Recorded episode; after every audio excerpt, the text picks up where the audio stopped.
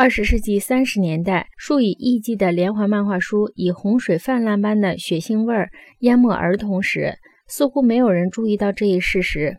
从感情色彩上来说，我们街上数以万计的汽车的暴力，比任何建筑印刷的东西都更加歇斯底里。世间的犀牛、河马和大象加在一起，并集中于一个城市。也不可能造成汽车内燃机每日每时给人的经验所构成的那种威胁和强烈的爆炸性。人们真应当内化，即与之共存。这一切的力量和爆炸性暴力吗？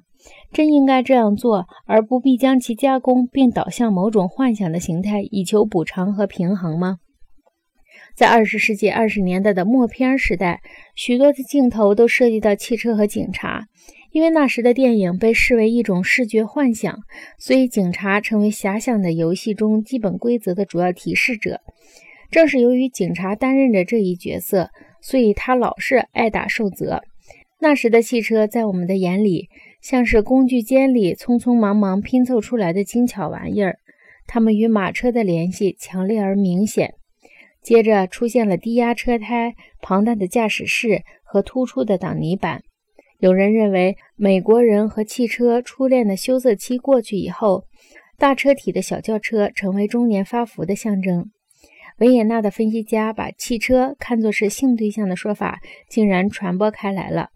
显然，这种分析有点滑稽，可是他们的分析至少引人注意到一个事实：正如蜜蜂在植物界所起的作用一样，人在技术天地里自始至终也起着性器官的作用。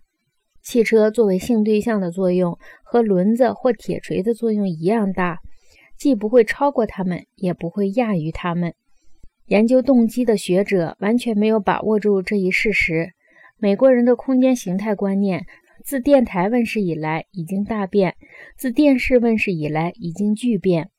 试图把这一变化当作中年人追求没有生气的气精洛丽塔那样去加以把握，这样的做法虽然没有害处，可是它容易把人引入歧途。